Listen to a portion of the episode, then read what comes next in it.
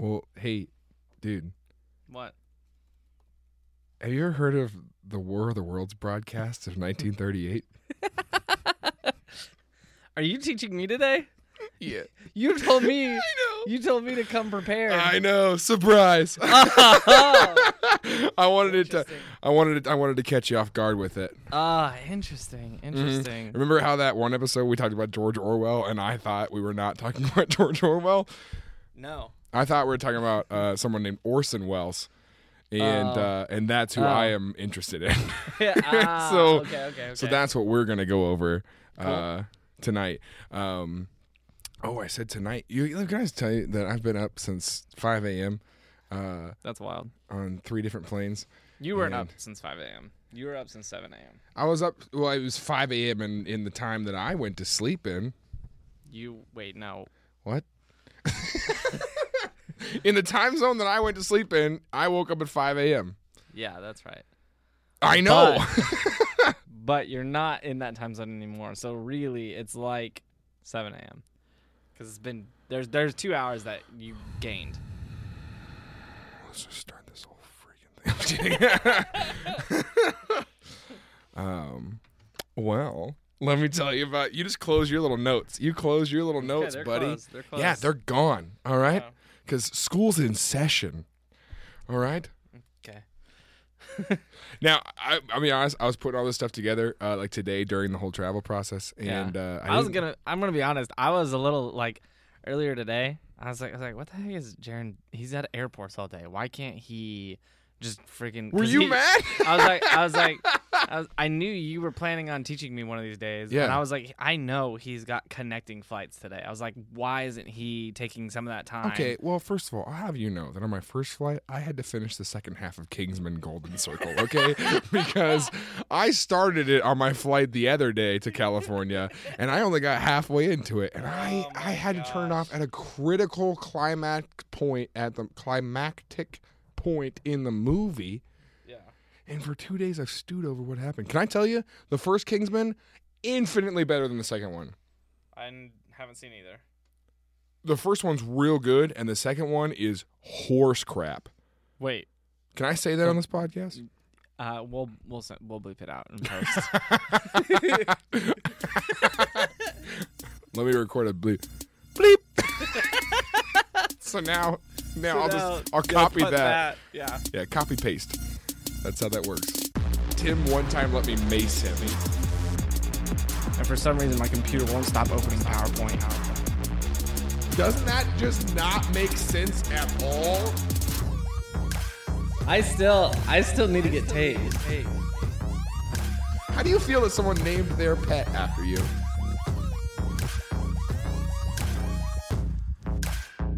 Things I learned last night.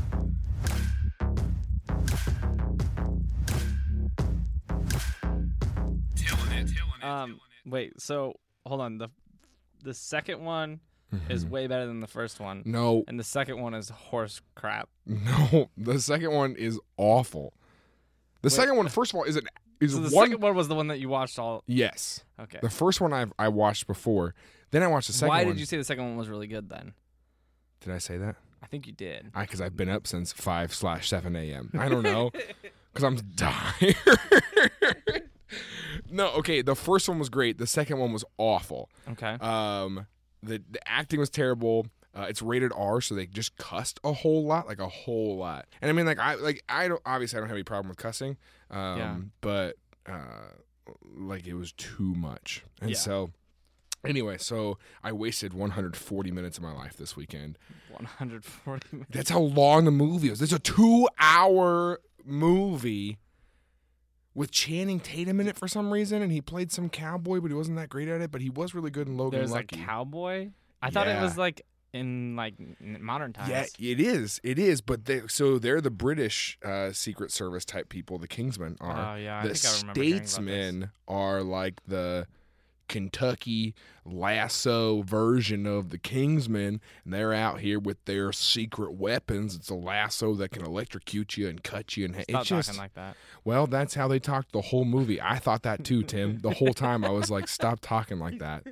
Quit it. Is Channing Tatum? Channing Tatum's in it.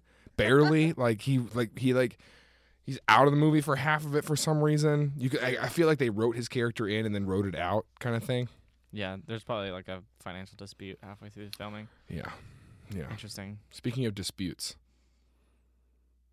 remember that time that someone couldn't decide if they wanted to name their dog Tillin Oh or my Tib, gosh. and they decided to name their dog Tib? How I do you feel? still- How do you I- feel that someone named their pet after you? Well, first of all, they didn't name it after I me. knew, I knew you were saying that exact sentence. I thought because like I was literally in the airport earlier, and I was like, I can't wait to ask Tim, how do you feel about the fact that someone named their pet after you? And you were going to respond, well, first of all, they didn't name their pet after me. like I, like literally word for word, word for word, knew you were going to say that exact sentence. I'm I'm still not entirely convinced. It's a cute like, little I think it was a joke. I mean, I hope it wasn't. They're listening to this right now. If it was a joke, you got my hopes up. You got me real good. Like the you, I'm not gonna. I believe, fell for that joke. Like, I want to see the birth certificate. What? Show me the birth certificate. We're not going to let that dog be president until I know. until I know, for sure. Till I know. Oh. No, yeah. I mean, he, they they could take a picture of the little name tag. If when I see the name Honestly, tag that says it, I'll believe it. Here's the thing. Uh, listen, Lizzie and Justin, listen, if you actually named your dog Tib, uh, please confirm that with me, and I will I will buy the custom uh, name tag for your for your dog's collar. I will do that. How I are will they going to confirm it without like the name tag? just tell me you named your dog Tib, Yeah. and I'll send you. I will buy the the collar for that Oh with that gosh. custom little name. And He I'll buy one for it. you too, Tim. Oh my gosh. I'll buy you and you and little Pupper Tib can have matching collars. I hate that. They're gonna be shock collars. Oh, gosh. I would never do that to Tib, the dog. Uh, I would do that to you for. Can I put a sh- Can I put a shock collar on you? I'll think about The it. The face that Tim made. Yes, yes. I don't know if all of you know this, but Tim one time let me mace him, and that's a different story. so, so. I still I still need to get tased. Oh so oh my god. shot collar's kind of close. Oof. Oh. All right. Wolf.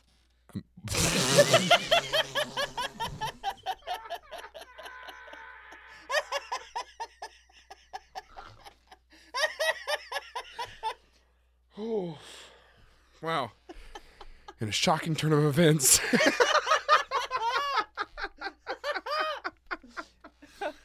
oh, listen, Tim. The War of the Worlds broadcast of 1938. Listen, it was a broadcast style production by a radio company called the Mercury Theater on the Air. All right, so every Sunday they had a one hour uh, production where they took uh, classic literature Mhm. and adapted it for uh, like a radio play. So they had voice actors and they had sound effects and they had uh, different stuff. So they did. Yeah. Um, I mean, was they, it like um? Sorry, you seemed really excited. And I know. I'm Like really when I excited. s- when I started talking, you seemed very let down. no, I was just ready for your question. Um, was it like in the Christmas story when he was listening to Orphan Annie and like, have you seen Christmas story? Yes, Okay. yes, yeah, yeah, yeah, yeah. And then they have the, the commercial for. Yeah. yes, that that is that is. And it was a commercial. yes, that is radio plays like radio. Okay. Okay. So, um, because this is in 1938, so there's no, you know, they don't have TVs uh, in every household, kind of thing. Mhm. Um, and so when were TVs invented? I don't actually know. I don't know. I saw don't that that question on your face too when you looked at me. You're like, did they have? Oh, I mean, like they they had they. It was new. TVs were new. Yeah, you had to be pretty rich to get them though. Oh, yeah. 1948 is when television networks started in the U.S. when Cartoon Network started. Yeah, Cartoon Network started in 1948. They had Dexter's Laboratory. What? What did you just say? They had Dexter's Laboratory. Laboratory? That's how he says it in the show. I hate you. Anyway, okay, okay, okay, okay. okay. Anyway, anyway. So, yeah, so it is it is just like the Christmas story where they have, you know, it's like a Yeah. dramatization of whatever. And so, uh, so the World the Worlds broadcast, uh, it sounded like a newscast that was happening, and it's adapted from H.G. Wells' War of the Worlds uh, book about a Martian invasion. So War of the Worlds, like the story already existed. Yes, yeah, yeah, yeah, yeah. The book was already like was yeah, is a is a classic literature. Had the movie come out yet? Shut up. okay. Okay. So I'm uh gonna be honest. My imagination of what the Rapture was gonna be like my whole life was War of the Worlds. Like I pictured everybody just getting zapped by these lasers and their their clothes just like you just floating through the disintegrating. air. Yeah, Yeah. it was very very more War of the Worlds than Left Behind. Well, War of the Worlds was actually written by John in uh, biblical times. Apostle, then yeah. H.G. Wells rewrote it in a more Oh. modern sense. That makes sense. And then, it was like the message. Yes, yeah, yeah, exactly. Well, Orson Welles' version is more the message because it's kind of set in America. It's Okay, kind of like you know. Um, uh, I would say H.G. Wells' version is like uh, the King James version. Okay, you know, so, first translated to English. Mm-hmm. So And for then- a while there was a period there where everybody like Orson Welles version like you couldn't that wasn't real. Yeah, like it like- didn't count. Whatever. Yeah. Yeah. Okay, that makes sense. Yeah, exactly. Now I understand. Is that all you had to teach me today? That was the whole lesson. Uh, can't wait to see what Eugene Peterson does with this work. um, okay, so anyway, you may know Orson Welles more popularly from uh, a movie that he wrote, produced, directed, and starred in in 1941 called. I S- don't know if any of us know any movies from 1941. well, you're gonna. Are you ready? Yeah. Uh, Shrek.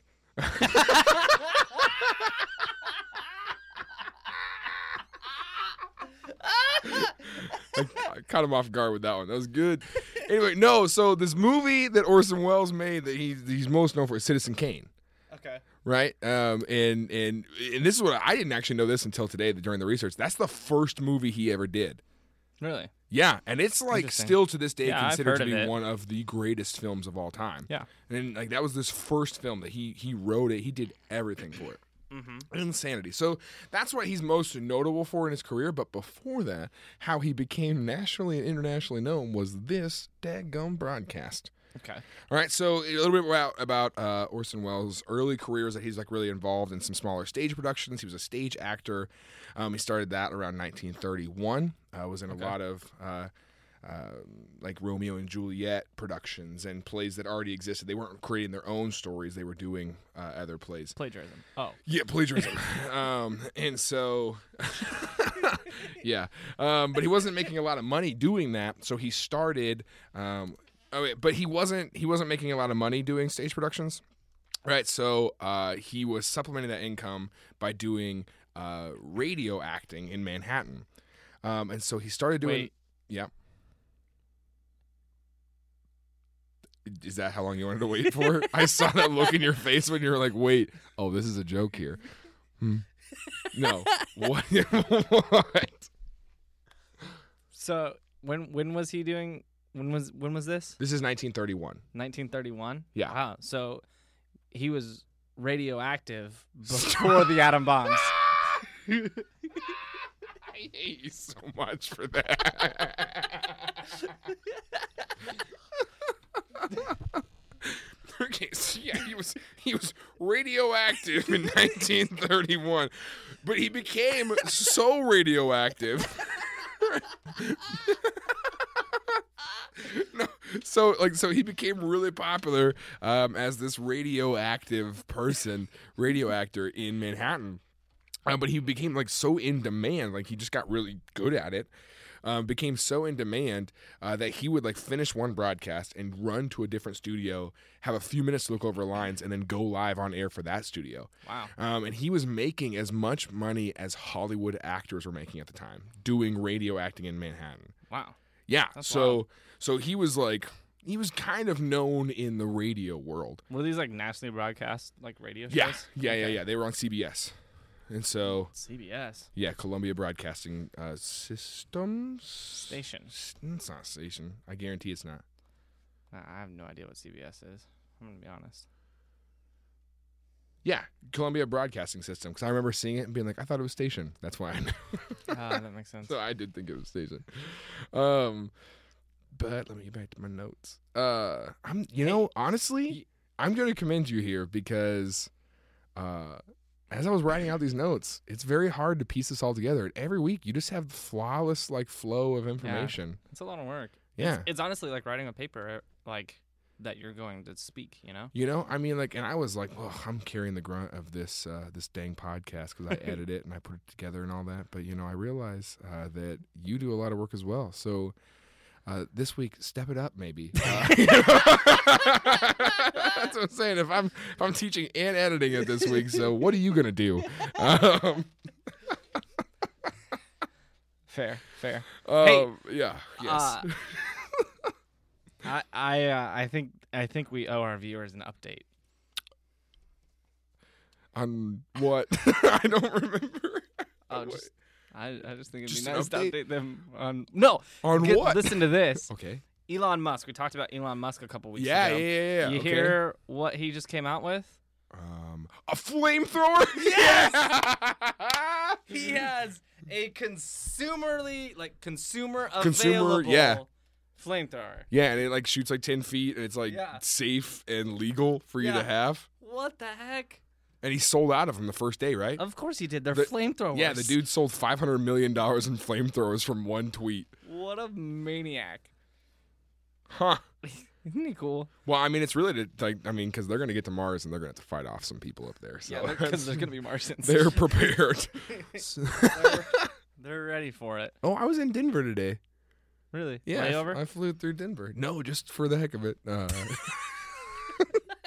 I had a layover in Dallas, and I thought, you know what's going to make this trip longer? Let me fly to Denver real quick. I've already been up since 4 p.m., uh, so might as well. might as you just got that. oh, yeah.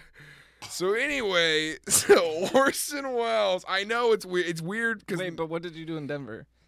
Oh, um, sorry. so in Denver, I caught up with your uncle. Um, None of my uncles live in Denver. yeah, yeah, yeah, yeah. Um, yeah, your uncle, John Elway. That's right. Sorry, I forgot. I forgot.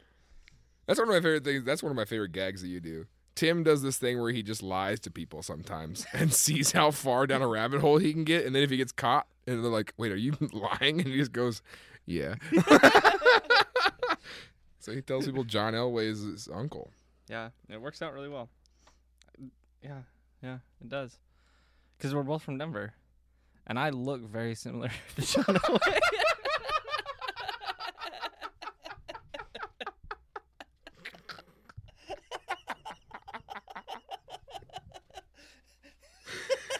oh. Um, you look like John Elway. Uh, so, so anyway, so Orson Welles is is a is a radioactive person for like six years, and uh, and then in 1937, he and John Houseman, who is, is someone who's uh, big in the in, in in theater culture, because during the uh, the New Deal, which was Roosevelt's attempt to get them all out of the, the Great Depression, one of the things that they did was they they funded uh, theater productions uh, to one give artists a job, but also to provide entertainment and to kind of it was almost like a hey let's boost the morale of of these cities and and, this, and that kind of uh, by by investing in art. And so John Houseman was really involved in those things and came alongside Orson Welles. And in 1937 they founded the Mercury Theater Group, which was uh, they did an independent theater company. So they continued to do their own stage productions. And they actually did stuff on Broadway through 1941. Um, and so Orson Welles was making so much money from the radio stuff that he was m- basically funding the Mercury Theater Group. So like they had they had their own little budget, but he was pouring so much money into it that their productions were uh, like better better than Broadway quality. Um, Wow. pretty early on in their their little group, you know, because he was just so passionate about what he was doing. What street were they on? Uh, they were on uh, Easy Street. Oh. Easy Street. Sorry, that's it's the block over from Sesame. Anyway, so that's what I thought of, but I took a breath and was like, "Do I want to say that?" And then I I did it anyway.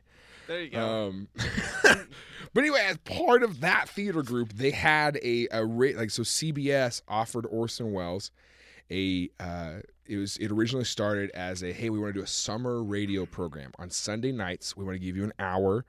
um, of unsponsored times. There's no like you know commercial breaks and all that. We just want to we want you to to take what you're doing, the quality that you're doing on stage. We want you to bring that quality to radio. Uh, we're gonna give you 13 weeks, you know, of one hour episodes on Sunday nights. And that's kind of how it started. And it was a week long show, or a week week long, an hour long show. Um, and they didn't have a big, you know, listening, uh, like a big following, uh, much like this podcast. And so, uh, they were, so they were an unsponsored uh, radio program, and and so they just took classic literary works and adapted them as radio plays, and they did, you know, the storylines and all that. Yeah. And so they wrote those scripts themselves. Yeah. So um, the 17th episode of the Mercury Theater Oh, on the air. 17. 17. They Did- got did so you know? they were supposed to do 13 originally, but it was like you you know they just kept kind of going with it. Did I Mhm. know what? Huh? Did I? You said did you know? When did I say that? I was like 17th, and you were like, did you know? Yeah, I know I said that. what? I was like, did I know what? uh, yes. Um, did you know? okay. Anyway, No, so no, seriously. There's a thing there. I just wanted to ask you again, Okay. so that way we could like just. Did you know? did I know what? Oh, okay. Um,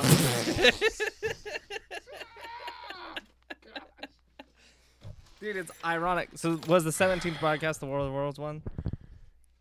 Yes. Okay. I'm getting to Did it. you know Oh, that the gosh. 17th broadcast of that show was the War of the Worlds episode? No. Um, this is important, actually. I'm okay. When when I was younger, did you know that? Did I ever tell you that the number 17 was kind of like that number for me? That was like the weird one, you know? Like- weird one? yeah, did I ever tell you that? No. What? Me, me and my best friend growing up, his name was Michael. Uh huh. He we for some reason I don't know what it was. Yeah. but the number 17 was always involved with like weird stuff that happened to us And Weird so- stuff. yeah and so like Really? yeah Because did you know? what Like, what is your favorite number? i don't really When you were growing up, did you have a favorite number? i don't i don't think i ever did Really? yeah My favorite number. You're I'm not even making this up. I'm I'm looking you dead in the eye. My I favorite see number you looking me dead in the eye with a smirk in your mouth because my baseball number was 17 in little league. weird The reason that seven me Yeah, probably. 17 was like my class number. Like you know how they, you know, cuz I was I ended up 17. Dude, Yeah. 17 was my favorite number growing up. weird yeah 17 just it, It's it- not now. I've evolved. Uh, it's no longer my favorite number. yeah it just always showed up places and we were and so we were always just like 17 like haunts us was what we would always say like it haunts us it's 17 like everything that's 17 is like a bad it's a bad number was uh, what we said Oh. and so i kind of like joked around embraced it now like 17's like like i use it for a lot of different things like hashtags What? what? I use it for a lot of different things, like hashtags and uh, and like the number i put in the microwave and like if I'm warming up a Krispy Kreme donut, you know how long I put it in the microwave for? 17 seconds. 17 seconds. yeah and if like I'm if I'm putting it in a hot pocket, you know how long I put it in for? 17 minutes. 17 minutes My Gonna get that wee lava coming out of there. wow What would happen if we put it if we we'll update you next week because we're 100 percent gonna put a hot pocket in your microwave. Not in my microwave. Not in my your microwave. microwave. Not in my In microwave. my parents' microwave.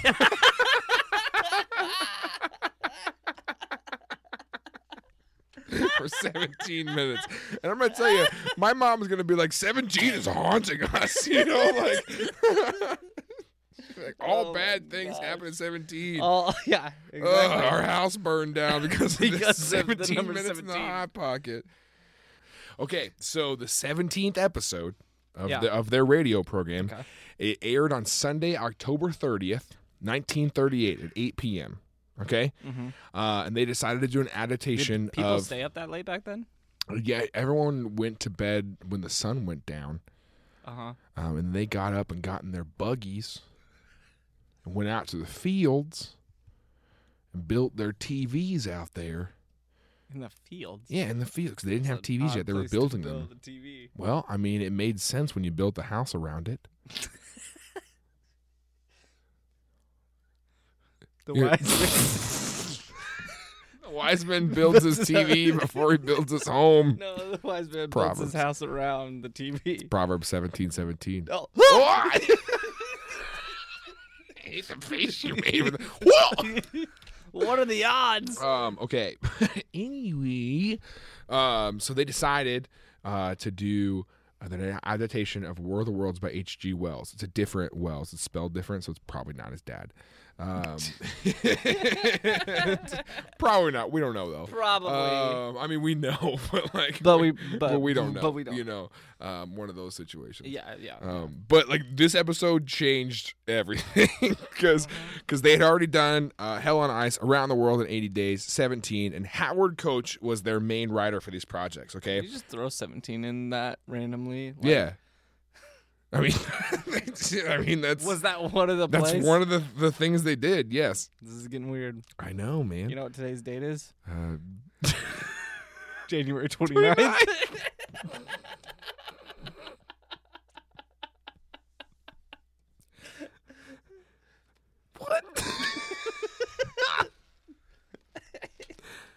Um, no, but you know what's really weird? We've talked about 17 a lot this podcast, and for some reason my computer won't stop opening PowerPoint. There's got to be you something think that's an to omen? it. Do you think that's? I'm just sitting here and PowerPoint opens, and I don't, I don't get it. I hope you wake up in the middle of the night and your laptop is on your chest, open, PowerPoint. And it's just 17 slides of the number 17.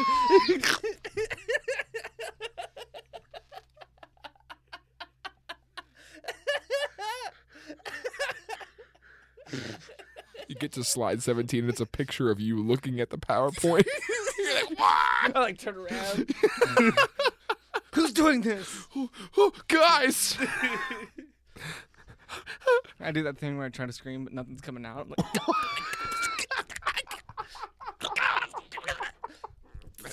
Sounds like something's coming out. sounds like sounds like a demon's coming out of you. probably is.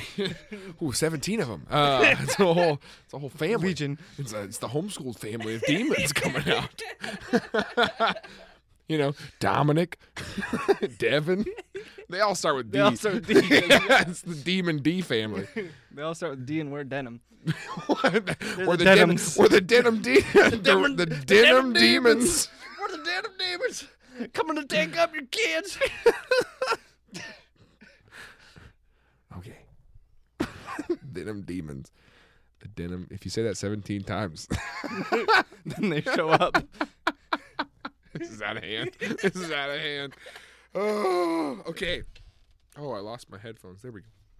Um, but yeah, but Howard Koch was like their main writer for these projects, right? So they would give him the project literally a week before broadcast, and he would have to write a script for it. So they give him War of the Worlds. They say, "Hey, what we're doing on Sunday, October 29th or 24th." They gave him uh, this assignment, and Tuesday, like two days later, 36 hours before rehearsals are supposed to start, Howard calls Houseman in what Houseman described as deeply distressed, saying he just couldn't make that book interesting. Like he could not adapt that story and make it interesting for radio. Okay. Um, they didn't have a backup plan, so Houseman was just basically like, uh, "Figure it out, dude." so, so they they they he wrote a script. They made a read through. Orson Welles is working on a play production, so he's uh, he's in uh, like rehearsals for this show that's going to open the next week. So he's like barely involved in all this process. Yeah. Right. So they they write the script. They have a read through with all of the voice actors um, and someone else doing Orson Welles parts, and they record it. And Orson listens to it, and he's like, uh, "No, this is dull and boring." He goes, "What we need to do," he says, "it's got to be full of like news bulletins. It's got to seem real. It's got to seem exciting. We got to have uh, we got to have like eyewitness encounters of these of this alien attack, and we've got to make it uh, suspenseful and, and and get and can ca- and get them their attention caught, right? Yeah. So they they rework it overnight, right? They take it to CBS and and and they put in like real people's names. They put in real city names. They put in real buildings. And CBS is like, no, this is too credible. Like we're gonna get sued for using the name of that building. Like we can't put Princeton University in here, you know? Yeah. Like so, uh, so they change some- some things around. They make it kind of vaguely uh, these places, but they still use real city names. Yeah. And CBS is like, great. All right. So it comes the night. All right. It comes October 30th. Okay. So they have a October brief- seventeenth. Stop. They- so I I heard seventeen. actually, everything you've said this whole time has just been 17. All I hear is 17, All I 17, 17. Seven, seven, 17, 17, 17. And this, I'm gonna be honest with you, it doesn't make any sense. Like, are you speaking words? yeah, it seems like your sentences don't. They're, they're just the number just, it's just the words, the different inflection, and I don't understand it. Yeah, I'm gonna need you to start this whole thing over. Yeah, that sounds like And you have a say things disability. other than seventeen. Ugh, so it comes to the night, Tim. I'm trying to teach you some crap, okay? I, I'm listening. PowerPoint's open again. I don't know why PowerPoint. Ugh. Um, so it, so it comes to the night that uh, that they have to they're, they're broadcasting this. Okay, so at at eight o'clock they do an introduction and they say this is uh, the Mercury uh, Theater Group and we are Mercury Theater on the air, and uh, their their their rendition of uh, War of the Worlds by H.G. Wells, and so they do that at eight p.m. Now, there's a lot of controversy on this timing and kind of like what really happened here. The main theory is that, and this blew my mind because there's a ventriloquist apparently that was like the main event that night because people didn't have TVs in their homes, right? So everyone tuned into this is prime time spot. This is Sunday night On on their radios. They tuned in on their radios because this is Sunday evening. for a ventriloquist. For a, ven- doesn't that just not make sense at you all? can't. Like that's that's like what? that's like Hey, what's up? I'm a ventriloquist, but you can't watch me do it. You have to listen. If you just if you close your eyes, I'm really good at it. What close the your eyes. I'm really good at it. That's not that's not how I ventriloquism know. I, works. I read that sentence and I was like, "What is happening?" That's like David Blaine getting on the radio and being like, "And now I'm putting the knife through my hand," and people were like, "Whoa, David Blaine's crazy." He's like, "Now I am literally swallowing a Honda Accord." and you're like, "How is he doing that?" Yeah, you, you, it doesn't- it David Blaine, you the same. consistently blow us away. You are, you're beautiful, honestly. And so, Gosh. Oh, I'm gonna edit some album artwork so it looks like David Blaine released that song. don't I love how often we joke about that now. and it all came from one night I was thinking about that song. I can't even remember what it was, but I texted you yeah. about that song, and I literally I said David Blaine because I couldn't remember the name of the guy who actually wrote it, and I was like. I was like, was it David Blaine? I was like, no, no that's not magician, No. but that's funnier. So I just said it. I mean, David Blaine, his uh, his magic audio special is a top seller because he did some stuff that, like, you would have to see to believe.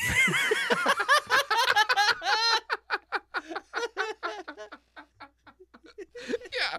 So everyone on Sunday evening in the in at this night is listening to a ventriloquist. They're not watching him. They can't tell. He's probably really bad. Uh, but the people at home are like, we don't know. he didn't even have his puppet when he recorded it. Literally, dude, he doesn't even own a Sitting puppet. there with his They were hand. Like, they're like, can somebody else? Can somebody just make up some ventrilo- like ventriloquism? Sure, go for it. Sure, do it. Whatever. Who was in charge of booking that? Uh, but so so here's the controversy though. So, uh, and this is why this is important because this is why this this broadcast is is so significant. Yeah. Um, is because the ventriloquist got done at eight twelve p.m. Mm-hmm. right? And then it went to a lesser known singer, and people started changing the station, and then they ended up on this station. Uh, like Okay. millions of people But ended up on every this station. wait, millions of people tuned in to listen to a ventriloquist. Yep, is what you're millions. They estimate that literally it was probably around 30 million people listened to that broadcast Of of, that the ventriloquist. ventriloquist. Yes. Isn't that crazy? Who is that guy's agent? like, how did you sell that to the radio station? What the heck? I mean, That is mind blowing. yeah. Wow. Oof. Was was it Jeff Dunham? yeah, he was. He's ageless, honestly. you know, Interesting. That's why he's not on camera. Because if you saw him, you'd be like, "Whoa, that guy's creepy looking." He's old. Wow. You look like a you look like a an, an, a vacuum bag that's been filled with just regret and a lifetime of I'm a ventriloquist. Wow. Have you watched the documentary about Jeff Dunham? He has a documentary. Yeah, Is it good? Pretty sad. It's it like really? you find out about his life, and like it's what you would expect a life of a kid who's a ventriloquist. Like he has in his like, He get pushed down the stairs. yeah. I mean, like in his middle school pictures, he has like a ventriloquist dummy. Oh gosh. Yeah, it's Yeah. you know he carried it with him everywhere Yeah. too. Yikes. And I mean, now he makes millions of dollars with it. So I mean, good for you, Jeff Dunham. But also, like, man, I have friends, and that's a lot better. Yeah. like it's pretty. I'm sure. Is he married? Uh, he was. Yeah. See. Mm, See? yikes. Yeah. I and mean, it's she hard. was like, "Look who's the dummy now," you know, and it was Yeah. like, "Whoa." yeah, it's right. hard. It's hard to have a relationship when you're constantly sticking your hand up dummies' butts.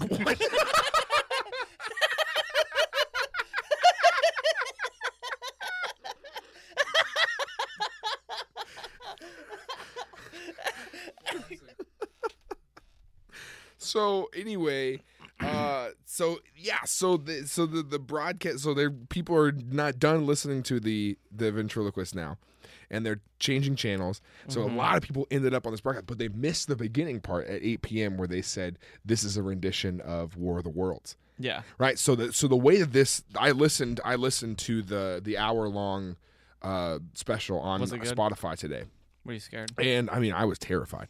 But like the, so the way it starts is it starts like a like a it sounds like a normal radio program. Yeah. where they do a weather update and then they go and now we're down to the meridian halls where you can hear the this music and it plays music.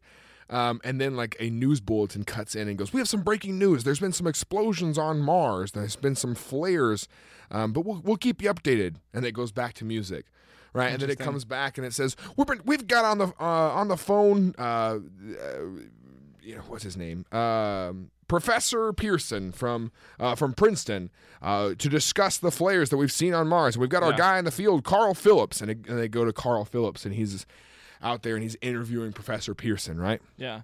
And so uh, he's just like, it's probably nothing. It's no big deal, whatever. They go back to music, right? And one of the things I liked about this, and because I was reading through uh, some of the interviews with Orson Welles about this, is that they uh, intentionally played. Because I was sitting there thinking, I was like, this is a long music break. Yeah. And Orson and Orson Welles put, we did like we made the the the way he described it was he said he wanted the music to play for an unbearably long amount of time because it added to the suspense and realism of the program. Mm, that's cool. So it sounds like it's just a real program. There's just music Yeah. playing Yeah. for like two minutes. And Yeah. you're like, what is going on? And then another news bulletin comes in and says uh, there has been something that's crashed in this field. Mm-hmm. Um, and we're going to go check it out, kind of thing. So Carl Phillips is voiced by Frank Readick, who Frank to, says that to prepare for this role, he literally listened to the uh, the Hindenburg uh, newscast over and over to get that kind of confused, scared, uh, but also controlled radio voice Yeah. of like describing an event, but also being scared of it. Yeah. Like, which like just the, just the amount of effort that goes into like those kind of details. I was like, Yeah. oh, interesting. super cool. Yeah, so so they're described. So this whole story, the whole storyline is this thing crashes in the field. All right, so uh, Professor Pearson and, and Carl Phillips, the the reporter, go out there and they see this round cylinder thing, and Professor Pearson says it's about thirty yards wide, so it's this huge round cylinder, and then something screws off the top, and there's this sluggish kind of creature that pulls that, that comes out, and then uh, and then you know there's crowds that have formed around it, and they have like they have other actors in the room, and they're like, oh, you know, hey, hey, like they're sounding like they're way back away from the mic and sounding, and they got like police police being like, hey, back up from the seat, you know, like they've got people. Yeah. Yeah. So like it sounds like if you're listening to it, it sounds real. Like something's going on. Yeah. Yeah, and it was very well done, especially for for the resources they had. And so, Mm-hmm. um, and so the storyline continues of this alien getting out, and they start saying that he's like shooting a heat ray at all these people, and then suddenly their their thing just cuts out, Oh gosh. and then it's just silent for like thirty seconds. Dang. Yeah, and then it comes back to an announcer who's like, uh, "We're in uh, New York or Newark, New Jersey," and Yeah. like going, and it goes to a different scene, and so it just keeps progressing. Mhm. Um, and what what was crazy about this is that this is an unsponsored uh, um, show. Yeah. Right, so the sponsored shows every five to ten minutes have have commercial breaks, but Mhm. this one doesn't. And so, yes. So what happens is, and I was reading some of the interviews, You know, and, and that reminds me. I think now would be a good time to hear from one of our sponsors. Stop.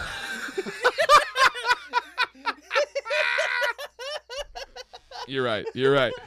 Because we are not like this. We have sponsors. So let's hear from one of them real quick.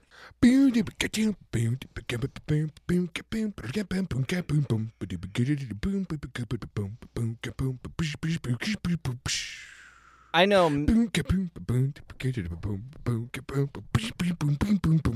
I know many of our listeners face the same struggle day in and day out, and that is finding an affordable and reliable company to transport 15,000 plus pounds of their priceless goods.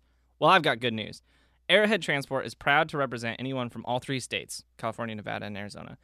They'll transport anything you need, no questions asked. Arrowhead Transport will gladly transport couches, radios, cars, airplanes, logs, glue, common glue, rare glue, regular glue, chimney glue, swine glue, bird glue, clothing, consumer flamethrowers, or any assortment of other goods. With Arrowhead Transport, you can trust that our drivers will only fall asleep within the last 15 miles of the trip, which means only 8% of your shipment will arrive without any damages. Choose Arrowhead Transport for all your transporting needs.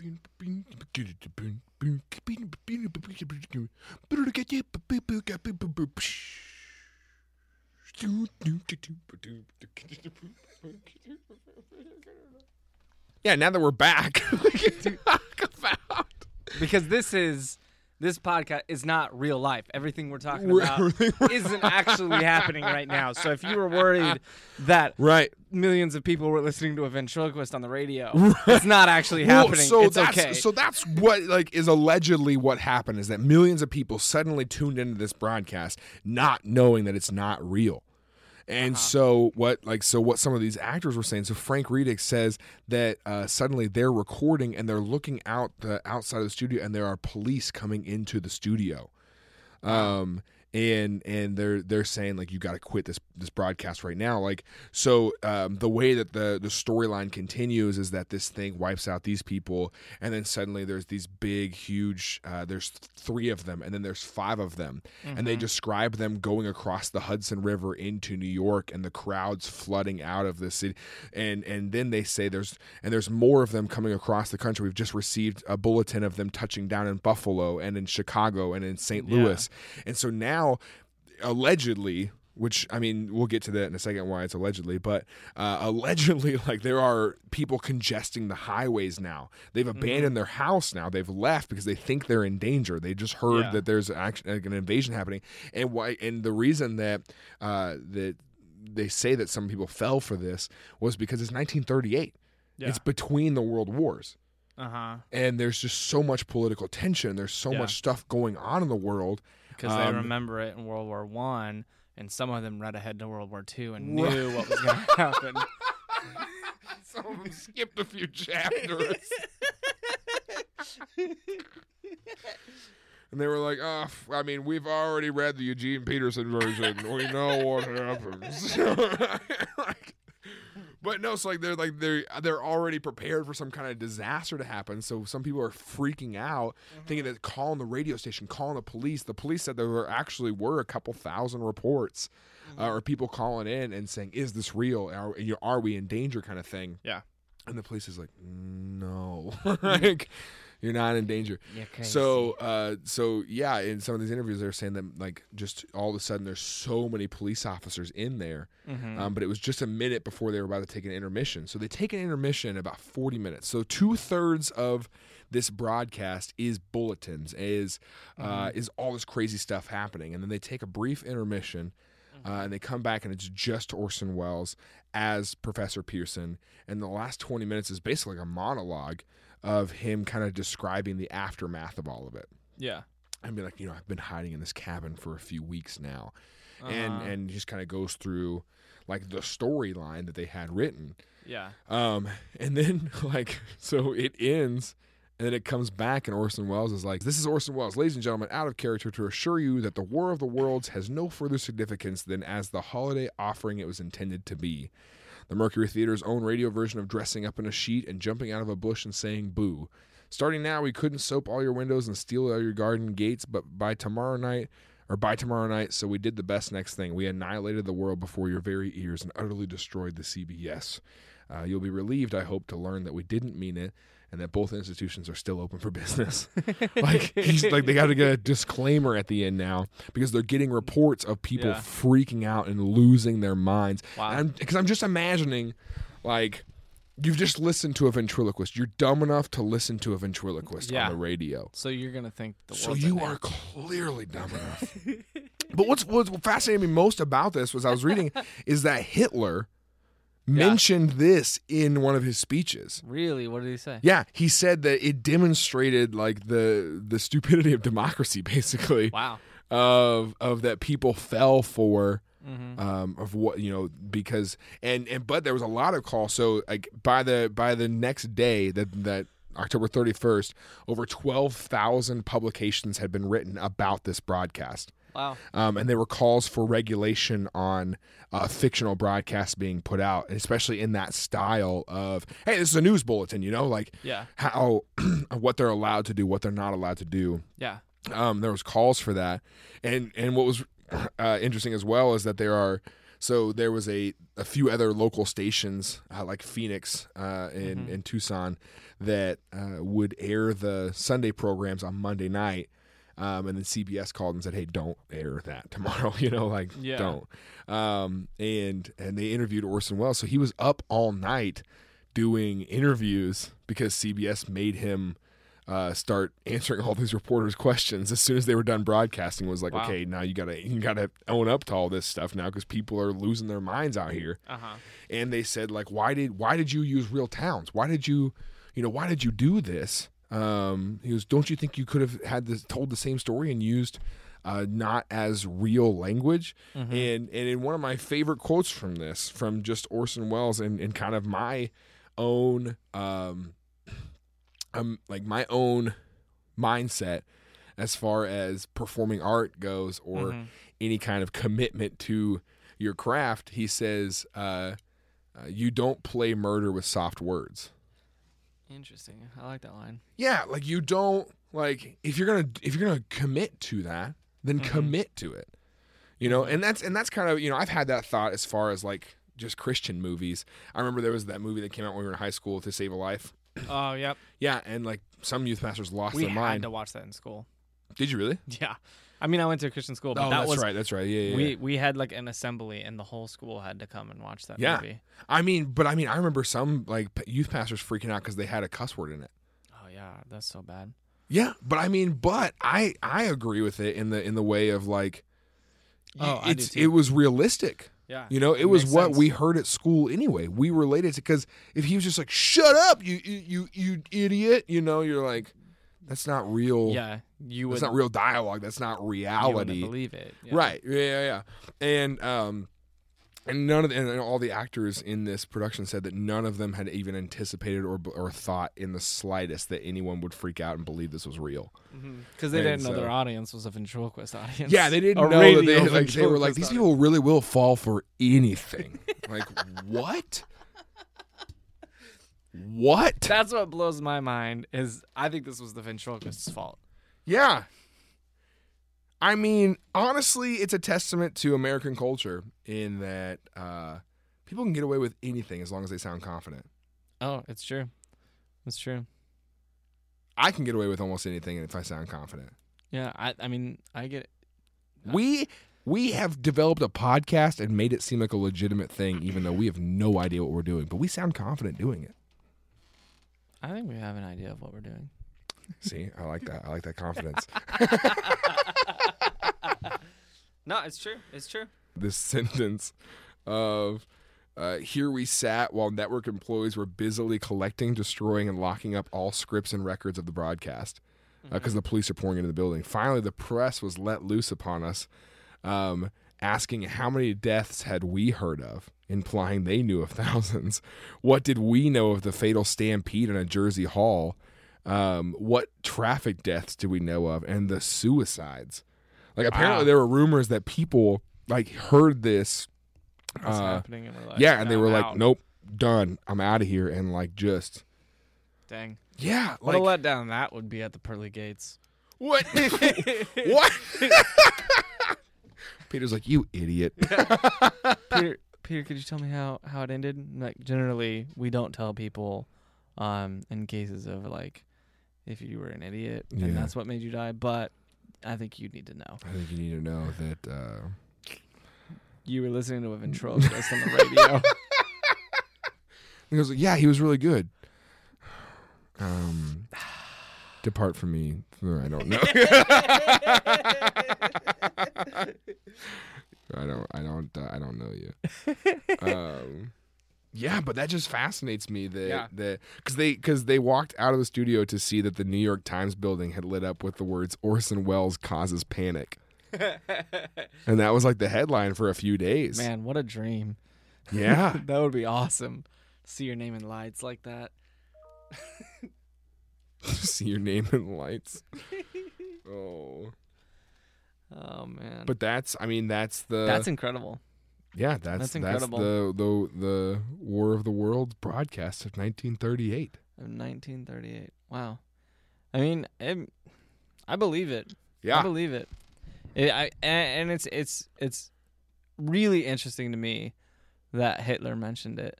That like Mhm. is super fascinating because that was his like mo is just faking stuff, and like he got such a big following because he faked yeah. stuff. Let me see if I can find his real quote real quick. That's really interesting to me. Uh, Hitler cited the effect of the broadcast on the American public as evidence of the corrupt condition and decadent state of affairs in democracy. interesting. So he took something fake and twisted it even further. Mm-hmm.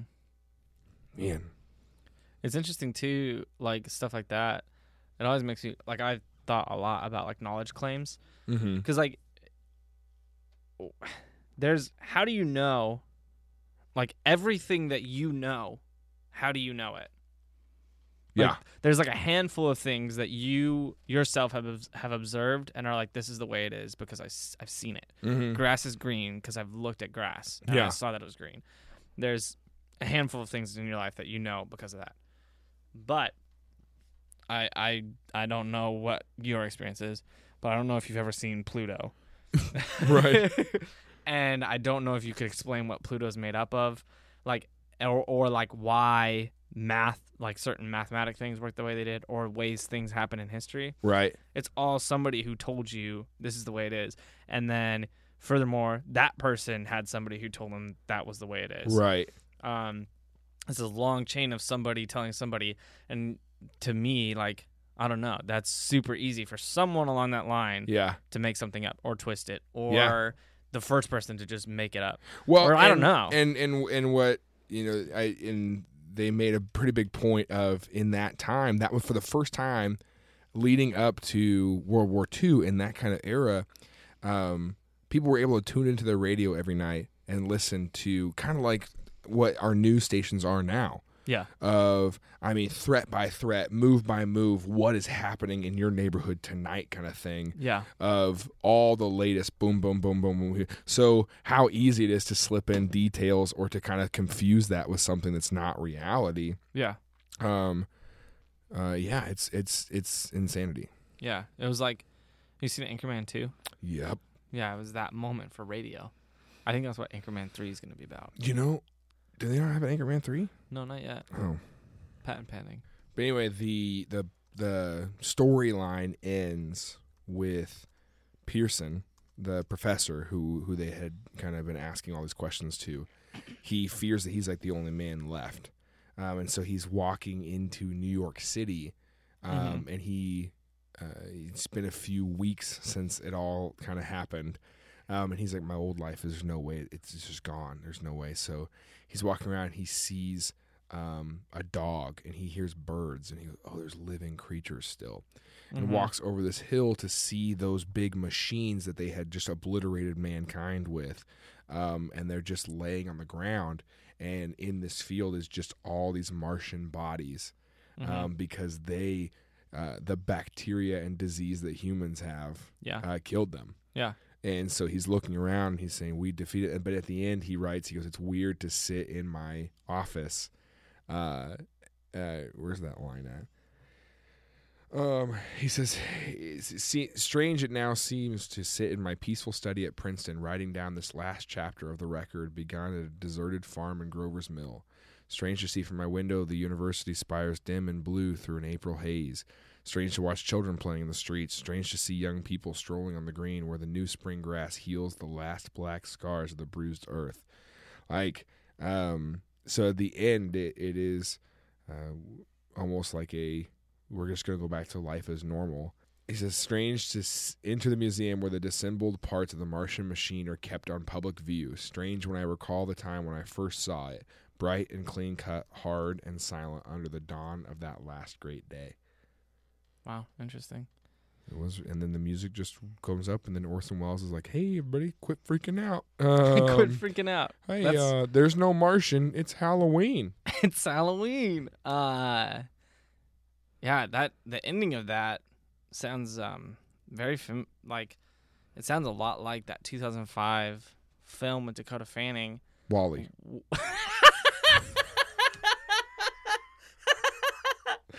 Sounds a lot like Wally. You're right. that is what I was going to say. Is it really? No, I was going to say Zebra stripes. Racing stripes. Racing Zebra stripes. stripes. the color yellow. I've been up since 4:37 a.m. Gosh dang it. the color yellow. You mean the color purple? No, I just I'm Cobra. just saying other things that aren't movies. Racing stripes is a movie, you son of a gun. Zebra stripes. You Zebra said zebra stripes. Okay, hold on. That's just a thing that exists. Racing stripes is Dakota Fanning's best work. is Dakota Fanning even in that movie? I don't know. I was gonna say it remind. It sounds very similar to the ending of the 2005 film War of the Worlds. Okay.